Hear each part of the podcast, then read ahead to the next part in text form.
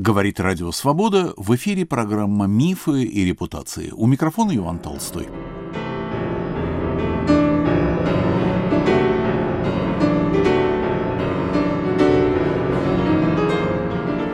Страдания молодого Ша.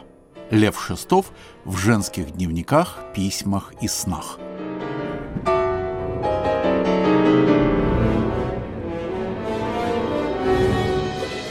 Московское издательство «Аст» в редакции Елены Шубиной выпустило книгу Натальи Громовой «Потусторонний друг», посвященную истории любви философа Льва VI и Варвары Малахиевой-Мирович.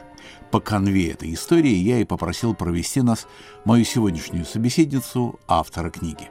Наталья Александровна, Лев Шестов не самый популярный автор, может быть, и для чтения, и уж особенно для говорения о нем, для всевозможных биографических писаний.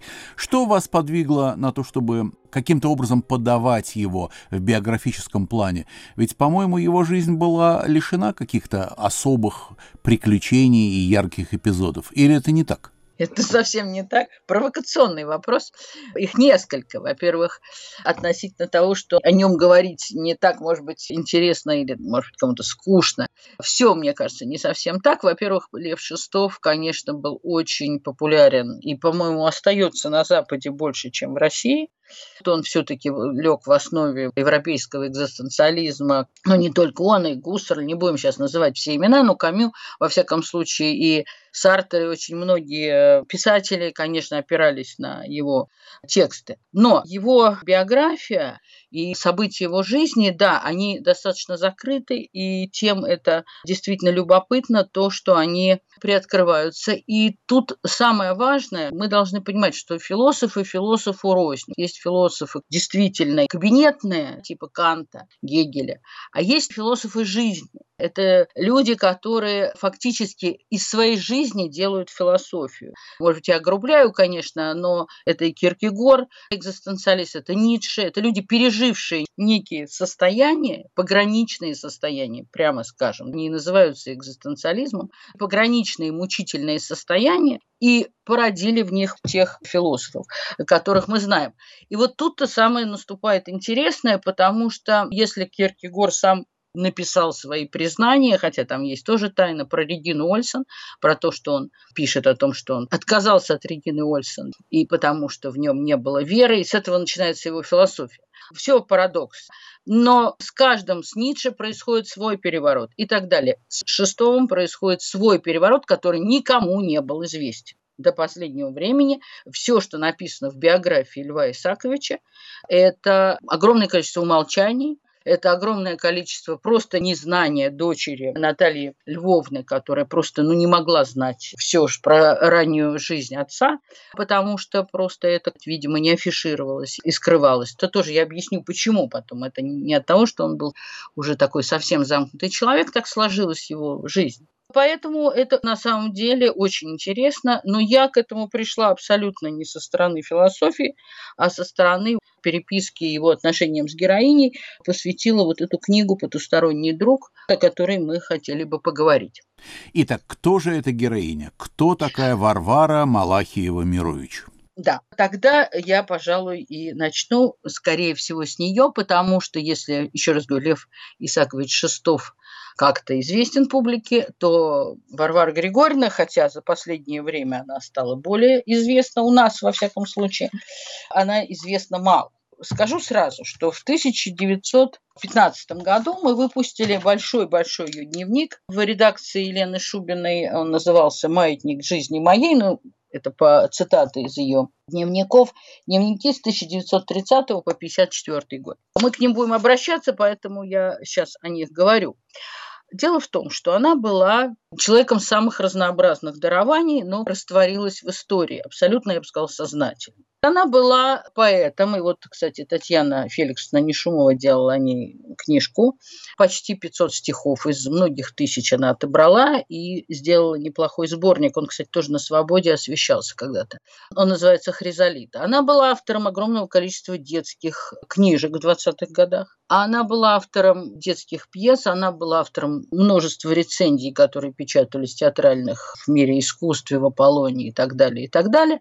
Но, опять же, не этим она осталась в истории, потому что у нее не было амбиций, при том, что талант там явно был, у нее не было амбиций стать известным писателем, потому что чем больше понимаешь и узнаешь про нее, то выясняется, что это человек такого странной жизни саморефлексии, то есть она жила, особенно в дневниках это видно, жила и занималась тем, что исследовала сам процесс жизни. Ее дневники именно поэтому очень интересно читать, потому что это не только события, это не только вся эпоха Серебряного века и же с ним, но это еще и постоянное философское исследование, и тем она близка нашему герою Льву Исаковичу, тем, что она все время анализирует и пытается понять собственную жизнь. И тут она еще была наследницей Льва Николаевича Толстого, которого она была какое-то время и толстовкой, разумеется. Для того времени это было очень свойственно. В этой же книге есть ее одна из встреч с Толстым, очень любопытная, ею написанная. Но прежде я хочу сказать, обойдя сейчас, она родилась в Киеве, я сейчас о ней как бы все-таки хочу подробно рассказать, обойдя, может быть, киевский период, потому что я о нем буду говорить когда мы будем говорить об этой книжке, это очень просто очень важно. Так вот, она из семьи, ее отец был когда-то монахом, а потом женился из-за всяких сложных обстоятельств жизни монахом киевской обители, а потом его обвинили в каких-то строительных, он занимался строительством, был действующий монах, рабочий. И он попал в тюрьму, и молодая девушка, которая за ним ухаживала, полюбила его, и вот таким образом произошел какой-то такой брак. Этот человек ушел из монашества и, женившись на молодой девушке, стал отцом Варвары Григорьевны Малахиевой Мирович, что на нее, конечно, оказало большое воздействие, потому что отец ее был странником, таким тоже домашним философом, и она уже с 9 лет отличалась тем, что она, например, придумала, что она будет воскрешать из мертвых, и отводила своих подруг гимназических уже потом на кладбище и пыталась что-нибудь такое совершить. Но у нее ничего не получалось, но она все время придумывала какие-то вполне необычные вещи. Общем, она очень рано научилась читать, у нее был очень уже тогда в детстве необычный круг друзей, в частности, ее самой близкой подругой, кстати, стала до самых последних дней мать актрисы Аллы Тарасовой, Леонила Тарасова, но об этом тоже пойдет речь. Так вот, эта женщина, так как этот, она родилась в 1869 году, то она проходит все стадии послереволюционного народнических увлечений, страдания народа. Дальше она уже молодой записывается в какую-то из народнических групп. Она собирает деньги для узников крепости Шлиссельбургской. Было такое целое занятие, когда они занимались торговлей каких-то книжек и, значит, собирали эти деньги. Но так как они все ждали скоро революции, которая не происходила, фактически очень многие из них тогда и кончали собой от безнадежности, особенно это уже начало 90-х годов, 1800. Да, это все, что описано в романе Толстого «Воскресенье» с ними. Происходит там очень много всяких драм вот с этим поколением. И в результате она в конце концов попадает в психоаналитику. Тогда появились первые такие вот люди, которые лечили от психозов вот таких, потому что она уже была близка к самоубийству. В общем, девушка этого времени абсолютно. И он, когда ее, вот это происходило лечение, разумеется, была такая влюбленность, как тоже было у русских девушек, когда их лечили, они влюблялись в своих врачей. В этой точке у меня начинается фактически на исходе вот этого ее несчастного романа встреча с Львом Исааковичем VI. Но еще раз говорю, я пропускаю пока этот период. И хочу сказать, что она очень много потом уже писала в журналах. Был такой журнал «Жизнь и искусство», приложение к э, киевской газете тогда очень популярное. Писала рассказы, писала стихи. Но самое тут было любопытное, что дальше она с очень известной такой дамой того времени поехала, подружка Зинаиды Венгеровой, едет завоевывать Петербург и попадает в эту декадентскую среду, то есть салон Венгеровой, недели Гайдабурова. Опять же, это конец уже 90-х годов.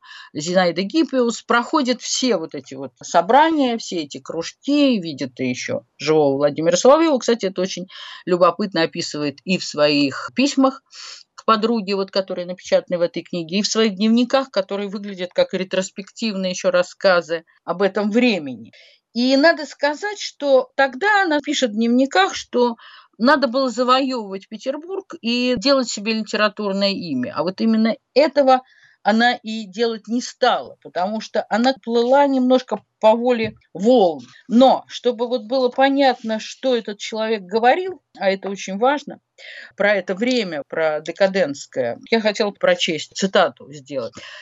Она писала уже, правда, в 30-е годы, мы и я, сверстники мои, интеллигенты, дети предрассветной, переходной, нет, не переходной, а переломной, и при этом костоломной эпохи.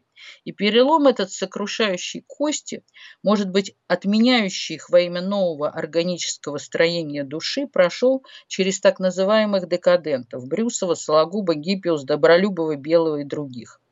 Кто не был, как я, настоящим декадентом, все равно переламывал свои кости на переоценке ценностей Ницше и глотал змею вечного возвращения, то есть бессмыслицы бытия и гордыни кирилловского человека-бога. Мы были не только раздвоены и обескрылены, как Ставрогин бесов, мы были расстроены, расчетверены, раздесятерены, нам надо было соощутить в себе множество различных ликов и не сойти от этого с ума. И из них надо было создать себе свое новое «я». Дальше про неохристианство, про то, кто куда бросался из них. Но Варвара Григорьевна проходит ровно все эти дороги, все дороги.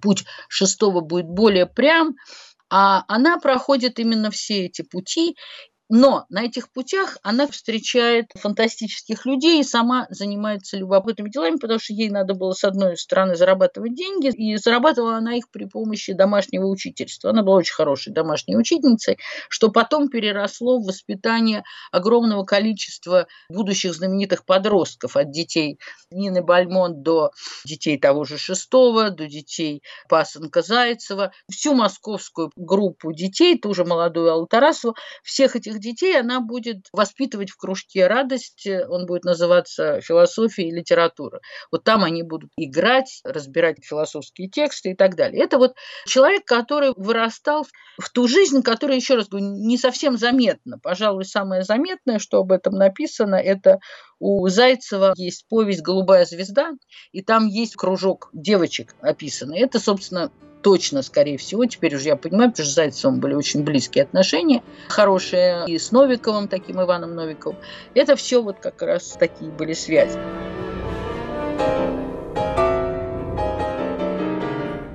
На волнах Радио Свобода в программе «Мифы и репутации» передача «Страдания молодого Ша». Лев Шестов в женских дневниках, письмах и снах. Моя собеседница Наталья Громова, автор книги «Потусторонний друг», посвященной истории любви философа Льва VI и Варвары Малахиевой-Мирович. Книга вышла в московском издательстве «Аст» в редакции Елены Шубиной. Наталья Громова продолжает. Но прежде чем возникнут уже вот эти кружки, она вернется в Москву, подружится очень с такой Надеждой Бутовой, актрисой МХАТовской, о которой тоже много чего написано в, вот в этом приложении книжки. А Надежда Бутова будет подругой и Ремезова, и того же Шестого. Она будет такой актрисой, подругой философов. Она очень была умна и вообще актрисой была, наверное, во вторую очередь, а в первую очередь таким замечательным собеседником всех.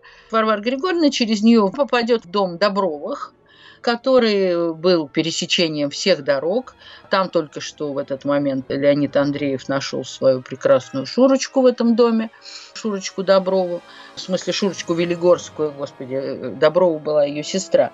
И там будет расти маленький Даниил Андреев, который родится, к сожалению, а мать его погибнет родами. И вот Варвара Григорьевна, что удивительно, почти до 47 года, это есть в дневниках, она будет очень связана с этой семьей, а потом уже с Даниилом Данилом Андреевым, и вот весь мистический этот опыт, вся эта путаница и сложность буддийства, христианства, такого набора религий, который в ней, да, София своеобразная, она будет переводчиком книжки «Многообразие религиозного опыта» Джеймса. Все это каким-то поразительным образом тоже попадет и в ум Даниила Андреева юного. Это как раз то, что ей удавалось замечательно. Она, оказываясь рядом с каким-то юношеством, поразительно умела влиять на молодых людей. Ровно в это же время возникнет ее очень нежное отношение с Еленой Гуро, она напишет о шарманке замечательную рецензию, и это будет такая тоже такая необычная дружба. Они обе были опять же, женщины странные, необычные, и Варвара Григорьевна всегда умела поддерживать такие отношения. Потом, например, у нее возникнет после жизни в Киеве при 18 переворотах, где они будут жить так называемым скрябинским обществом, это такое странное на набережной Днепра в доме возникнет несколько семей, которые сойдутся, потому что им надо, они убежали уже от революции в Киев и окажутся вот в этом доме соединенными. И там будет Татьяна Скрябина с тремя своими детьми, убежавшая из Москвы. Там будет, опять же, тот же Лев Шестов со своей семьей, там будет Варвара Григорьевна и Алла Тарасова с первым мужем. Их всех прибьет туда вот эти революционные войны. И для того, чтобы спасаться от белых и от красных, они назовут себя Скрябинским обществом. И когда будут приходить приходить большевики, они будут показывать им этот аттестат от Ленина, потому что Скрябин оказался таким странным композитором, который и белые, и красные признавали своим. И вот таким образом они некоторое время там удержались. И когда все это уже перестанет быть возможным, невозможно уже будет там существовать, опять же, бей жидов, спасай Россию, среди них было половина евреев, надо было бежать, то часть этой компании раскалывается, одни бегут за границу через Крым, а другие бегут в Москву, потому что Татьяне Скрябиной дают охранную грамоту, открывают музей Скрябина. И вот как раз здесь одна из самых тоже поразительных историй, когда Варвара Григорьевна фактически, пока Татьяна Скрябина ездила получать от Ленина этот аттестат на открытие музея, погиб маленький мальчик Юлиан Скрябин. Погиб он абсолютно случайно, просто со школой. Они были у реки, купались, и мальчик просто не выплыл. А он был очень талантливый, говорят, композитор не менее талантливый, чем сам Скрябин. И когда она вернется, мать, то, конечно, вот начало ее всех бед и болезни, конечно, это смерть этого мальчика. И Варвара Григорьевна будет тем человеком, который будет ее утешать, ходить с ней в церковь, оплакивать. Она будет очень близкой подругой. И, собственно, из рук Варвары Григорьевны Скрябина попадет уже к Марине Цветаевой. Это вот тоже такой был переход очень любопытный, подробный, 20-е годы в Москве и так далее. Здесь следующий, конечно, поразительный сюжет, тоже описанный в дневниках, а так как это в дневниках вообще по-своему, она пишет очень ярко все, такими картинами. Это так называемый Сен-Жермен Сергиева Посада, это так они называли это место в 21 году, куда сбежалось огромное количество русской аристократии, которая не успела бежать за границу, которая сознательно осталась. Там был в этот момент и Фаворский, и Флоренский, и Оболенский, и Комаровский, очень много семей знаменитых, которые предполагали, что они там будут спасать русскую жизнь, культуру и так далее, что их там оставят в покое. Ну, понятно, мы знаем, чем это все кончилось. Но это целый мир. Два-три года они там существуют очень все плотно. И это описано и в дневниках и Варвары Григорьевны, и в дневниках ее младшей подруги Ольги Александровны Бессарабовой, дневники, которые я тоже опубликовала и нашла в свое время в музее Цветаева. Они лежали безвестные достаточно. Это тоже сюжеты очень мощные и яркие. И я хочу сказать, что драма нашей истории состоит в том, что мы ее знаем только вот по верхушкам, а там у нас на глубине огромные пласты поразительных сюжетов. И вот ее судьба, которая потом в 30-е годы, потому что дневники она начинает писать в 30-е годы, думая, что она уже жить не будет, что она умирает. Она пишет уже, когда ей 60 с лишним лет, а доживет она аж до 54 года – там дальше начинается огромный сюжет, связанный с семьей Шаховских и Шиков. Шаховские – это наши Шаховские, потому что есть ветвь, которая уехала, эмигрировала, а есть та часть, которая относилась к Дмитрию Ивановичу Шаховскому, создателю кадетской партии, и другу Вернадскому, погибшему в 1938 году, расстрелянному на Бутовском полигоне. Это будет история этой семьи, потому что у Варвары Григорьевны не было фактически угла и она ходила по московским квартирам своих друзей, и вот рассказы о той жизни, которая была с 30 по 50-е годы, они абсолютно тоже поразительны. Это и война, и аресты, и голод. Это все описано в этих дневниках. И последнее ее житье, фоном всей этой огромной жизни, в которой что только не было, я уж не говорю там и про романы, и все остальное, это история того, как она живет за ширмами актрисы Аллы Тарасовой, почему? Потому что, собственно, ту комнатушку, которую ей выбивают, все-таки сами, кстати, Тарасовая, эту комнатушку забирают для такой актрисы, племянницы Тарасовых, Галины Калиновской. А ей говорят, что давай ты будешь жить с нами, ну зачем тебе? А у Тарасова она, собственно, в природах присутствовала. Но это все ее друзья с детских лет. Нянила, с которой она, казалось бы, была связана. И вот дальше начинается по-своему драматическая история ее существования за этой ширмой. То есть в какой-то момент она понимает, что она зря отдала эту несчастную комнату. Она приживалкой получилась. Для нее это было, конечно, мучительно.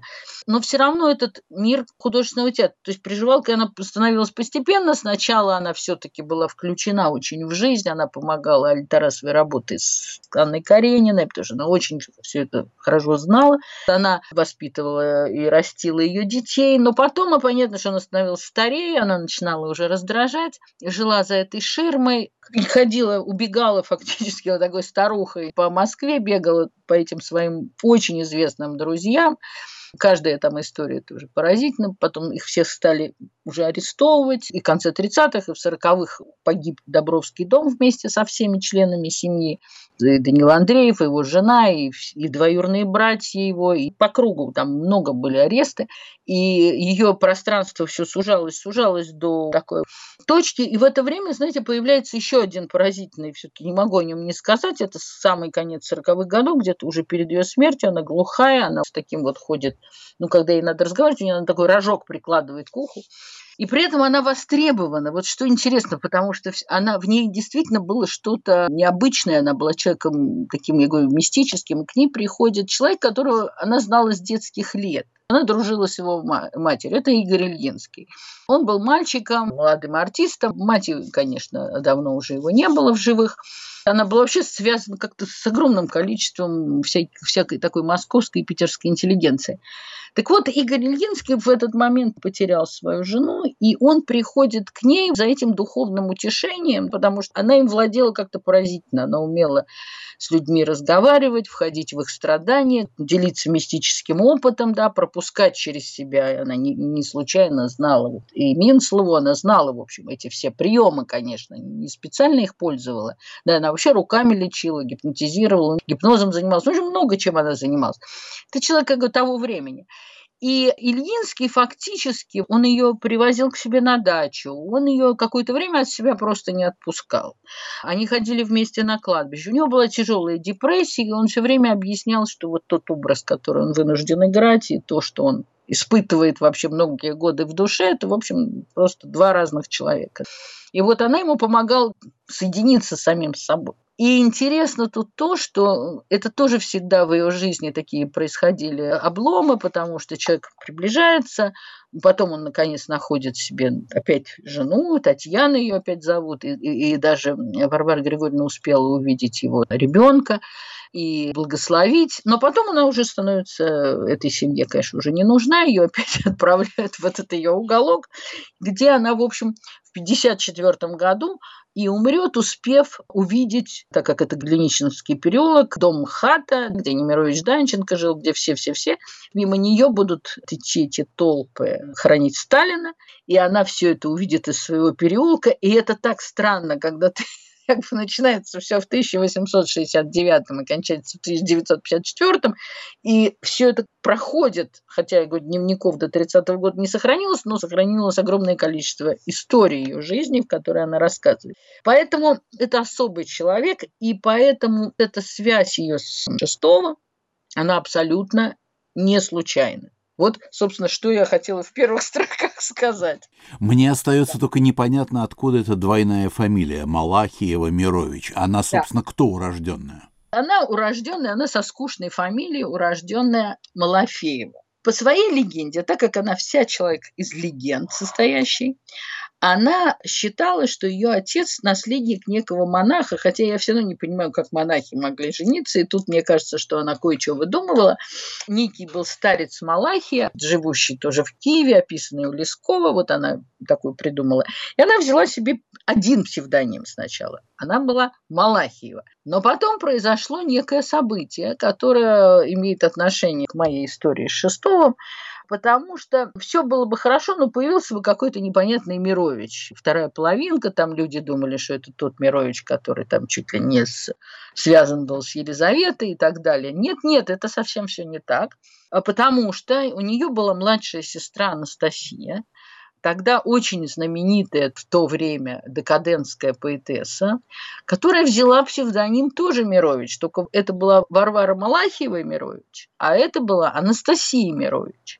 И, собственно, красота нашей истории состояла в том, что так как обе сестры, о чем рассказывает эта печальная книжка, были связаны несчастной историей с Львом Исааковичем VI, то назвали они себя так, видимо, не случайно, потому что так как Лев Исаакович Шестов поначалу был, в общем, даже не философ, а хотел быть литератором, то в его черновиках обнаружился текст, где главный герой это некий гимназист Мирович, с которым происходят всякие печальные обстоятельства, который ищет в своей юности истину, счастье, красоту и так далее. Как это все бывало с молодыми людьми в их юношеской прозе. Зовут его Мирович. И я думаю, что обе сестры прекрасно знали о существовании этого гимназиста, потому что они все время все менялись и делились своими литературными текстами. И когда две сестры вдруг внезапно называют себя одинаковым псевдонимом почти, то мы понимаем, что это для них знак определенный того, что они через это показывают свою связь с этим человеком. Мне кажется, так объясняется эта история, хотя я ее, опять же, реконструирую. Они этого нигде не написали, но факт остается фактом, что они становятся, когда появляется писатель, а это был ведь человек по, по имени Лёля Шварцман, Лев Шварцман, да, был человек такой. А потом появляется вдруг Лев Шестов. Тогда же на горизонте появляются две наши новые такие писательницы. Одна поэт, другая больше пишет прозу. Варвара Малахиева-Мирович и Анастасия Мирович. Вот, собственно, как это все складывается, из каких кусочков и фрагментиков.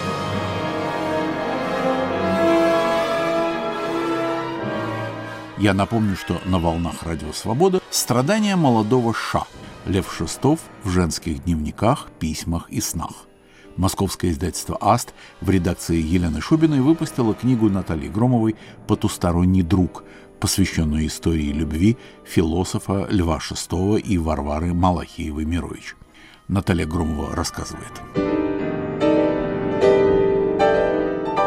Что же самое интересное во взаимоотношениях Варвары Григорьевны и Льва Исаковича? Да, это сложно сказать, потому что интересная тут именно история не совсем отношений, а история вот этой самой причины возникновения из некого молодого человека, достаточно с трудной судьбой, возникновения экзистенциального философа. Тут самое интересное – это почему это происходит. И я, пожалуй, все-таки в двух словах объясню, потому что это и есть история начала отношений его и этой женщины.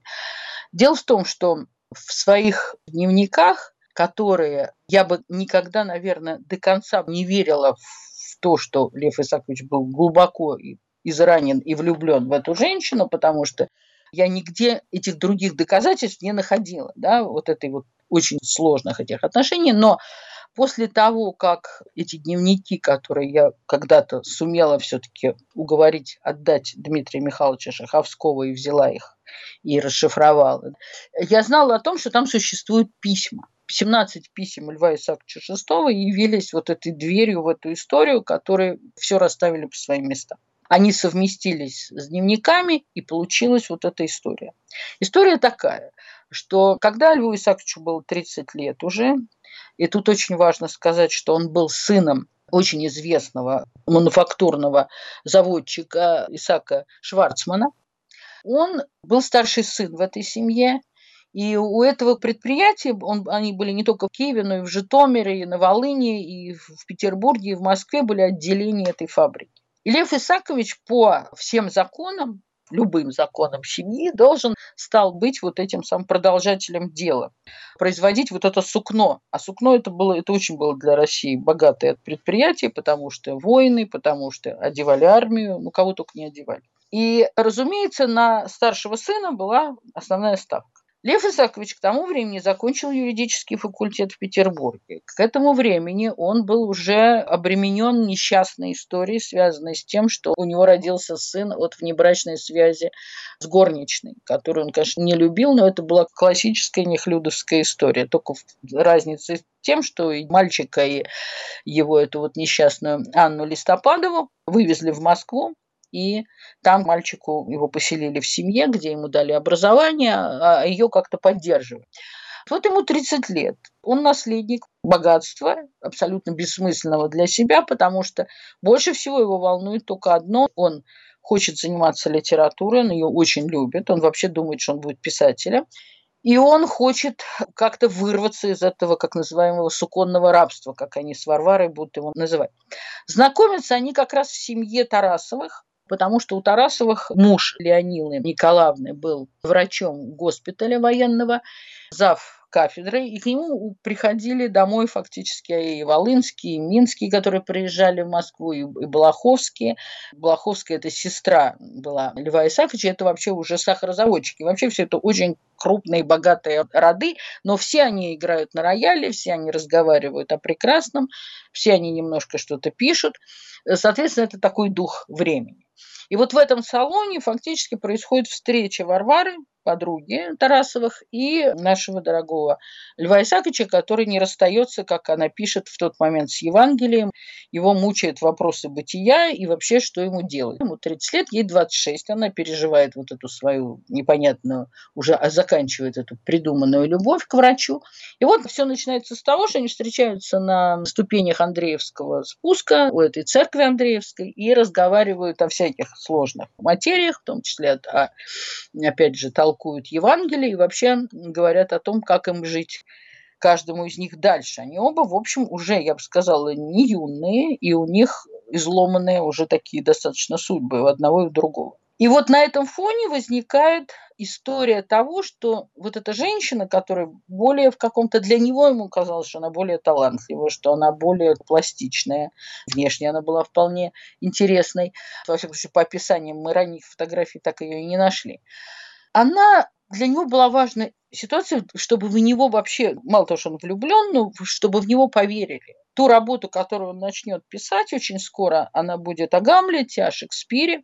Он вообще считал, что главный, кто должен учить философию, это Евангелие, Шекспир, Ницше. Вот у него было несколько имен, Достоевский и Толстой, что философию нельзя учить по философским учебникам, а только по литературным источникам.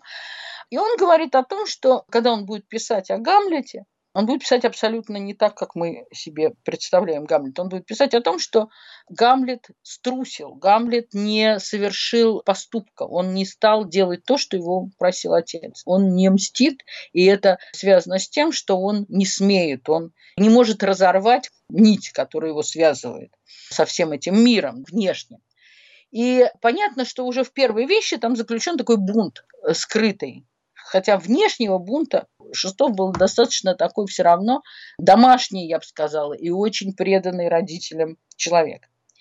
И вот когда на его пути появляется эта женщина, с которой возникают длинные отношения, они были связаны с тем, что его сестра берет ее гувернанткой, ну фактически, значит, домашней учительницей в семью к себе, и они все там в, в усадьбе в Пенах, усадьба там рядом сахарные эти бесконечные заводы, это Курская область, и туда без конца ездит Лев Исакович, то он пишет, то он приезжает, и начинаются вот эти их бесконечные с Варварой разговоры о философии и литературе, как он говорит, и его страстные письма о том, что как она для него важна.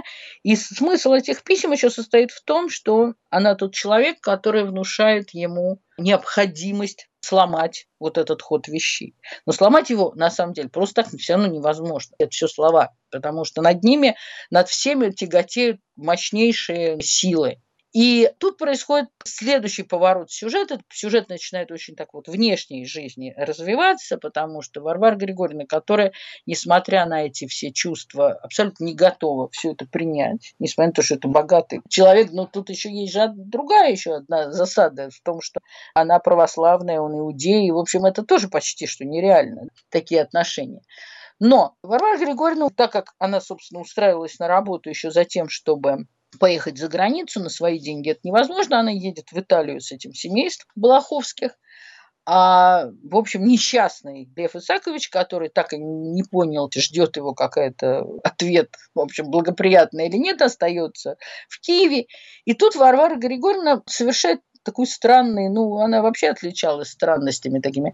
Она посылает из Воронежа свою младшую сестру, обожаемую Анастасию, та уже пишет стихи, она на 6 лет моложе, такое юное создание, еще абсолютно не окрепшим умом, говорит, чтобы он ее опекал. И пока ее нет, потому что она девушка абсолютно вот такая прекрасная, нежная, она действительно тоже очень талантливая, все они такие пишущие и все.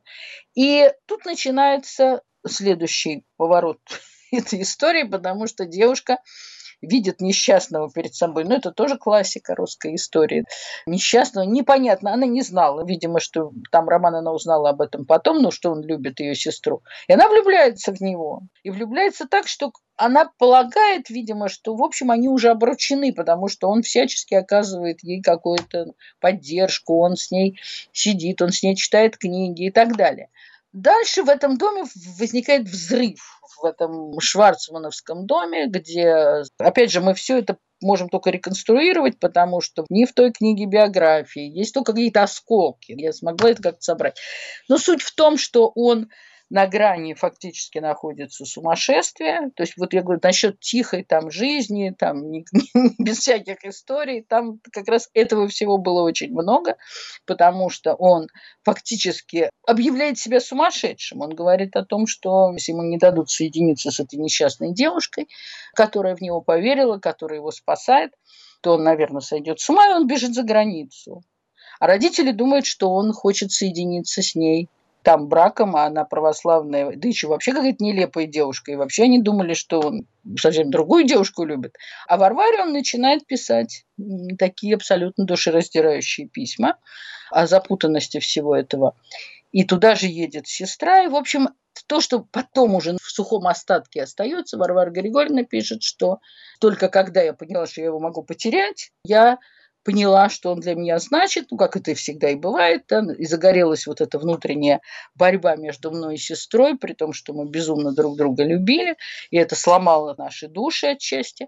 А сам источник наших печалей и бед, он предположил, что мы сами между собой должны решить, чей он, как, кому он достанется в каком-то смысле. В общем, вот такой абсолютно, опять же, треугольник того времени со всеми выкрутасами сложными. Но надо сразу сказать, что кончается это, конечно, ничем, потому что каждая из сестер уступает другой и говорит, что нет, никогда. Это младшая, в общем, уходит вообще из этой истории. А дальше мы имеем длительную переписку. С Варварой Григорьевной происходит масса всяких сюжетов. Она то за границей, то в России. И она тоже немножко отходит от него и ждет, что получится. А он ее все время уже воспитывает. Он пишет уже одну работу за другой. Он лечится опять же, очень сложно понять по письмам все-таки, от чего его лечат. Даже операция какая-то произойдет. Ночью у него какие-то припадки, он болеет. Тут-то он и начинает быть тем философом, еще никому не известно. Он читает Ницше, он пишет уже Достоевского и Ницше, он пишет Толстого и Ницше. Он будет знаменит, конечно, когда он попадет в Петербург с работой «Апофеоз беспочвенности» и перевернет там все. Это будет одно из самых революционных творений. Ну, это был настоящий скандал, когда был написан этот текст. Но он становится тогда очень заметной фигурой, и это уже другая история. Но я хочу сказать, что уже заканчивая эту первую часть его истории, она состоит в том, что в тот момент, когда взрывом все разлетелись в разные стороны, и он пытается и всегда говорит, что в основе моей жизни будете лежать всегда вы и Настя, и это мое самое главное приобретение, что я пережил вот эти все мучения и страдания. И тут на его пороге появляется такая прекрасная русская женщина-медичка, которая, проезжая мимо, когда ехала на экскурсию, на вакации, как-то с ним, как, как она потом написала, сошлась. Это будет мать его двух дочерей, его будущая гражданская жена. Этот брак будет прятаться всю жизнь от родителей, пока не умрет отец. То есть брака не будет, потому что его тоже, он, это же с русской девушкой. И фактически вот то, чего боялись родители, чтобы произошло соединение с двумя, или с одной, или с другой православной девушкой, оно все равно произошло, только по-другому. это тоже вызовет горькую усмешку, надо сказать, потом, когда узнает обо всем этом Варвара, потому что это долго скрывалось над ним, но жизнь покатится, и Парадокс этой истории стоит в том, что спустя буквально они будут всегда почти не в каком-то смысле неразлучны, потому что и круги общие, в петербургские, и московские, он ее будет устраивать, помогать ей всегда, она будет к нему обращаться. Они будут нерасторжимы. Но бедная Анастасия, во-первых, сойдет с ума и умрет, к сожалению, в сумасшедшем доме. Это один исход этой истории. А Варвара Григорьевна потом, когда приедет познакомиться уже в одиннадцатом году, они уже почти 15 лет, у каждого своя жизнь, в КП, то там между ними опять произойдет какой-то внутренний взрыв, который ничем не закончится, но эта история, она будет все время в них существовать, этих двух людей. И я там описываю, как потом это все окажется написанным в его текстах, эта история отзовется. А потом будет третий поворот, когда они в Киеве окажутся в одной квартире, вот в этой Скрябинской огромной, и вместе будут бежать в одном поезде, и там будут грустные обстоятельства, конечно, очень это не хочется даже пересказывать. И потом, когда он уедет, и когда он умрет, она будет продолжать с ним разговаривать, он будет к ней приходить во снах, она узнает, почувствует сначала его смерть, потом ей принесут сведения о том, что он умер. И ты понимаешь в этой истории, что если что-то в человеческой жизни настоящее произошло, оно вообще никогда не кончается. Мне было интересно рассмотреть эту историю от начала до конца. Там люди фактически не расстаются до смертного часа. Он умирает в 1938 году в Париже, она узнает об этом только в конце 1938 года. Случайно понятно, что такие огромные стены.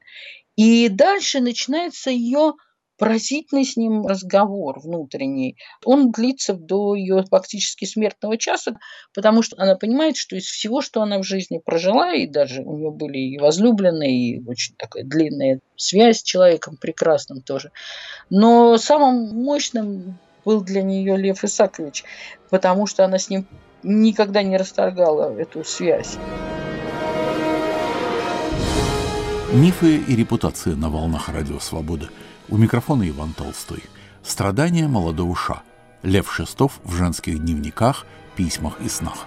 Моя собеседница Наталья Громова, автор книги «Потусторонний друг», вышедшей в московском издательстве «Аст» в редакции Елены Шубиной.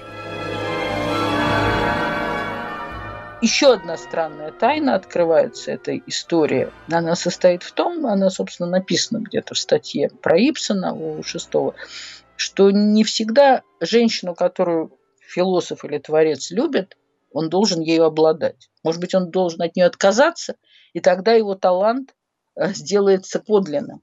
И вот это странное понимание, которое к нему тоже приходит косвенно через тексты того же Ипсона, потому что Ипсон ровно про это написал пьесу, когда мы мертвые пробуждаемся – до него, по всей видимости, и эта мысль доходит, что, может быть, в этом необладании, в этом отсутствии связи физической произошло абсолютно правильный разворачивание этого сюжета в творчество и в то, что он мог создать.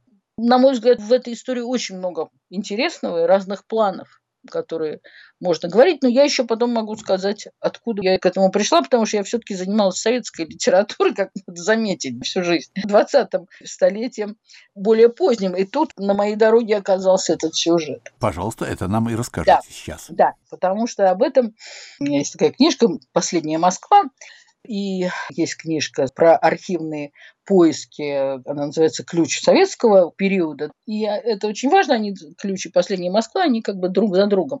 А это история фантастических обретений и находок, которые произошли уже в музее Цветаевой, когда я все равно занималась вот 20 веком.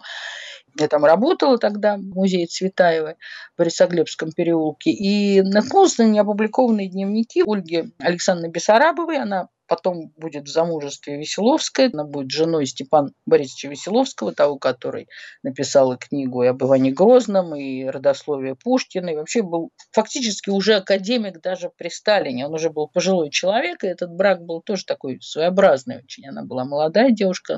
Ее дневники, когда я обнаружила, я, честно говоря, не поверила своим глазам, потому что все начинается именно с них, моя история – потому что они начинались с этого Добровского дома, с Леонида Андреева, с маленького Даниила, у которого она становится эта девушка маленькая совсем еще просто преподавательница, учит его букварю и так далее. Ее просто берут в этот дом, и она там живет и описывает, и вообще рассказывает про университет Шанявского, и как она ходит на лекции то шестого, то Андрею Белову, там литературно-философское общество. В общем, у меня возникает, 15 год, возникает удивительная Москва, потом и революции, и огромное количество лиц. Потом я не могла даже поверить, что это вообще реальные дневники, потому что они еще очень странно выглядели.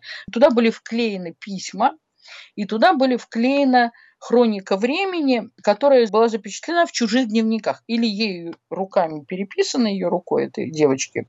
Она в тот момент, когда она их пишет, ей 18-19 лет. И вклеены фотографии. Потом я уже поняла, что она их собирала уже потом, как хронику времени для будущего. А так как она действительно была женой потом историка, я понимаю, что это было не случайно для нее она вот так вот осуществляла то, что это поколение все время хотело осуществить, ставить память. Эти дневники, которые сами по себе были замечательные, они попали в музей Цветаевой, потому что Борис Бессарабов, брат Ольги Бессарабовой, просто жил полгода в Цветаевском домике, и она ему посвятила Цветаеву стихотворение «Большевик», она ему посвятила Егорушку, потом он ей надоел, в общем, его выставили. Но этот мальчик помогал всем этим семьям, и Зайцевской, и Скрябинской, будучи псевдобольшевиком, ну, каким он был там, 19-летним комендантом чего-то поездов, он фактически всем привозил какую-то еду, обменивал тряпки, вещи на продукты. Это был для всей этой интеллигенции незаменимый мальчик. Он привез Анастасию Цветаеву без зубов из Крыма и так далее. Вот это был Боря Бессарабов, такой наивный, очень трогательный юноша. А вот его сестра, были ее дневники, и в этих дневниках оказались вклеены куски чужих дневников. Потом я уже поняла, там было написано, что это Варвара Григорьевна, старшая подруга, вот эти дневники произвели на меня еще более сильное впечатление, потому что я увидела, что за этим стоит какой-то образ другого человека. И тогда начались поиски, потому что те дневники Ольги Бессарабовой обрывались 25 годом. Я очень расстроилась, потому что я, когда их читала, я читала как роман «Война и мир», в котором я должна была знать, куда они все денутся, потому что я не понимала, кто эти люди во многом. Они не были на поверхности, и пошарить по интернету не очень-то было можно тогда. И я обнаружила там записку о том, что то есть даже не записку мне сказали, что их отдала дочь Анна Степановна Веселовская в музей еще в 90-е годы, когда было, в общем, еще холодно и голодно за какие-то деньги. Я с трепетом стала звонить, думая, что, не дай бог, она умерла, и я не узнаю, куда делась ее мама и что произошло. А потому что обрываются они 25-м годом, и она еще не замужем даже за этим самым Веселовским. А там очень много героев и очень много людей, про которых сейчас даже некогда говорить. И в конце концов она берет трубку и говорит, что да, она готова, да, она вот когда-то подарила, ну, достаточно так она со мной разговаривала сначала не очень, потом уже было получше. И главное, что она мне сказала, что дневники матери, да, интересные, но я так поняла, что она больше гордилась всегда своим отцом, академиком, а это она считала рукоделием почему-то. Я потом с ним уже общалась, и мы, когда издавала эту книжку, дневников Ольги Бессарабовой, но она сказала, да, Варвару Григорьевну вы их можете найти только у ее крестных детей, это семья Шаховских Шиков, это тут надо сразу объяснить, что с одной стороны это Дмитрий Шаховский, а его дочь Наталья Дмитриевна Шаховская, княжна замечательная, прекрасная женщина, которая сидела тоже в ЧК за все. Они занимались вообще там все время просвещением народа. Вообще это святые абсолютно люди. Она была замужем за Михаилом Владимировичем Шиком, еврейским юношей, который потом переводил с Варвары Григорьевной многообразие религиозного опыта. А потом он стал священником, потом он стал катакомбным священником. Вот мы недавно в Малой открывали его доску. Его расстреляли на том же Бутовском полигоне. Вот эта семья соединения княжеских кровей и еврейских образовалась. И дети, которые все к тому времени, когда я искала эти дневники, были живы, дети Шаховских Шик, Им было всем под 90 лет, а Дмитрий Михайлович известный в Москве скульптор, который и с Сарой Лебедевой делал памятник Пастернака, и который делал крест на Бутовском полигоне. В общем, человек в Москве очень, очень известный. И он был хранителем не только дневников, он был хранителем и дедовского архива, который удалось чудом каким-то образом спасти Шаховских, и архива Фудаля Сергея. И он друг, по своей другой линии принадлежит к Фаворским, да, его мать Фаворская, значит, это огромный архив Фаворского. Сказать, что сходится в этой семье, даже я не могу, насколько это было невероятно. И дальше вот я несколько месяцев, я упрашивала его дать эти дневники ну, в музей, потому что он сначала отнесся к этому несколько настороженно, потому что он вообще не понимал, зачем это публиковать, потому что это считалось, что это частное, это личное, а я доказывала, что это не совсем личное. Но потом я, конечно, поняла, что какие-то обстоятельства семьи ему не очень хотелось, чтобы все знали. Но они все равно уже все известны, потому что там очень сложные запутанные у всех отношения. И где-то через 9 месяцев, вот как вынашивают детей, я получила это разрешение, абсолютно счастливая, что я сейчас буду обладателем всех тайн это, вообще вот этого времени и этих людей, и всего же там сосредоточено. Мы увезли сколько-то ящиков в Цветаевский музей, там было 150, по-моему, 9 тетрадей. И дальше, когда их стала открывать, я сидела и плакала над ними, потому что я думала, что их даже прочесть мне жизни не хватит, не то, что их там опубликовать. Мне казалось, что это невозможно. Это были тетради, наполненные огромным количеством. Она писала каждый день и постоянно писала. Она рефлексировала, она вспоминала, она приводила огромное количество сюжетов из прошлого. Да, я искала эти письма. Письма, я эти, вот я говорю, письма нашлись только через 7 лет, когда уже умер Дмитрий Михайлович. Он их найти не мог. Потом стали разбирать уже всерьез архив, и тогда их нашли шестовские письма Льва Исааковича. Вот, собственно, дальше началась 8 лет работа над тем, чтобы эти дневники, мы их сканировали, была целая армия людей, которые их расшифровывали, я отбирала только самое важное, потому что если их напечатать все, это будет томов 10. Они там много повторов, конечно, и так далее. Но это какой-то целый поток какой-то истории, в которой там есть и письма. Больше всего меня восхищало, я почему про это написала книжку, восхищало, во-первых, что ты прикасаешься к этому потоку времени, которые сохраняли именно женщины очень часто. Да? Вот мы говорили о дневниках Шапорина, но это еще больше поток. Тут несколько. А дело в том, что Варвара Григорьевна всех своих учеников, она всегда еще в 13 году, в 10 году, она все время их учила писать дневники. Это было для нее абсолютно такое условие совместного существования, это писание дневников. Но понятно, что это было для 30-х, 20-х годов, как это было травматично, куда их надо было прятать.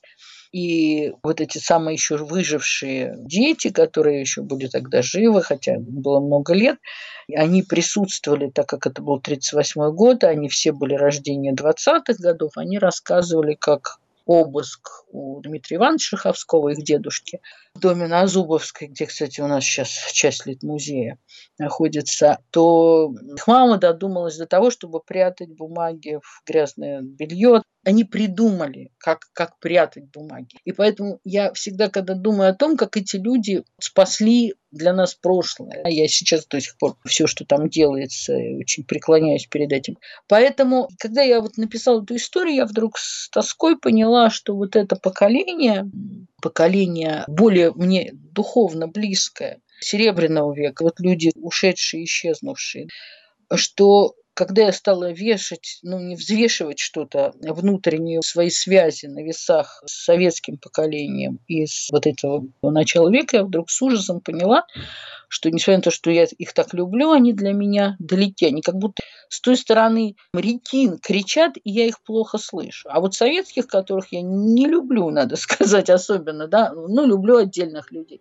Но я их понимаю, я их чувствую, и я могу про них более убедительно даже иногда писать. Это знание тоже меня как-то невероятно сопровождало. Двух потоков времени, которые мне пришлось через себя пропустить. Не знаю, как это у других бывает, я просто тоже пыталась это как-то осознавать. И на этом мы заканчиваем передачу «Страдания молодого Ша».